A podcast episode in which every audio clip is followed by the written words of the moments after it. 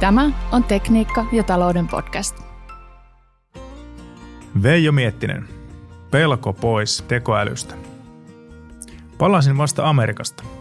Lähtiessä maasta ei passia eikä tikettejä tarvinnut kaivaa taskusta, kun kasvontunnistus oli jo tullessa tallentanut komeat kasvonpiirteeni.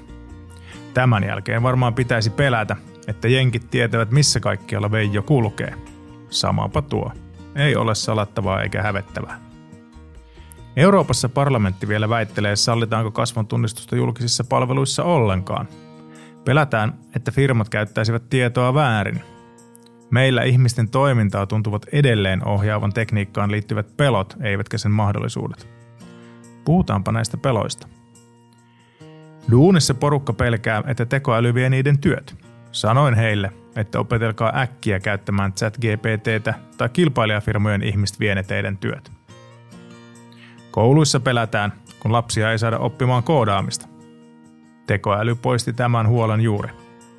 Meidän lastemme ei tarvitse enää opetella C++ tai Pythonia, kun ohjelmointi tapahtuu jatkossa luonnollisella kielellä. Eipä heidän enää tarvitse opetella vieraita kieliäkään, kun tekoäly hoitaa. Kielen kääntäminenkään tuskin ratkaisee Suomen pelkoa maahanmuuttajia kohtaan.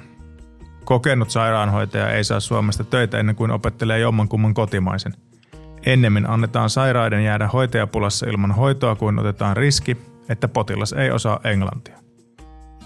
Suurin pelko tulee Terminator-leffoista, jossa tekoäly alkaa sotia ihmistä vastaan. Tekoäly kehittyy ja sen ohjaamat koneet valtaavat maailman. Virhe on olettaa, että tekoälyä millään lailla kiinnostaisi meidän IRL-maailmamme. Konehan saa olla koko ajan pilvessä, ja siellä kaikki on mahdollista ja täydellistä. Kyllä maallinen maailma saa jäädä meidän ihmisten tuhottavaksi. Sanna Marinin hallitus vetelee viimeisiä ja on jo aikakin.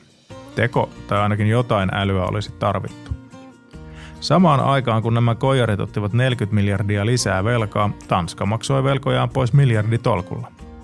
Meillä tilannetta on puolusteltu koronalla ja Ukrainan sodalla, mutta oli ne kyllä Tanskallakin. Kaikin lisäksi Tanskaakin johti tänä aikana naisdemari Mette Fredriksen. Teollisuudessa Marinin kaltaisesta mokasta tulisi potkut ja korvausvaatimukset. Potkut tulikin jo, mutta miten laitetaan hänet maksamaan takaisin? Hmm. Sanna on globaali huippuinfluensseri. Hänen luotetaan enemmän muualla kuin Suomessa. Saisiko hänestä uuden Suomi-brändin ja yritysten vientiikoinen? Kannattaa yrittää. Vahinko ei voi olla ainakaan yhtä suuri. Mukavaa päivänjatkoa. Toivottaa Veijo Miettinen.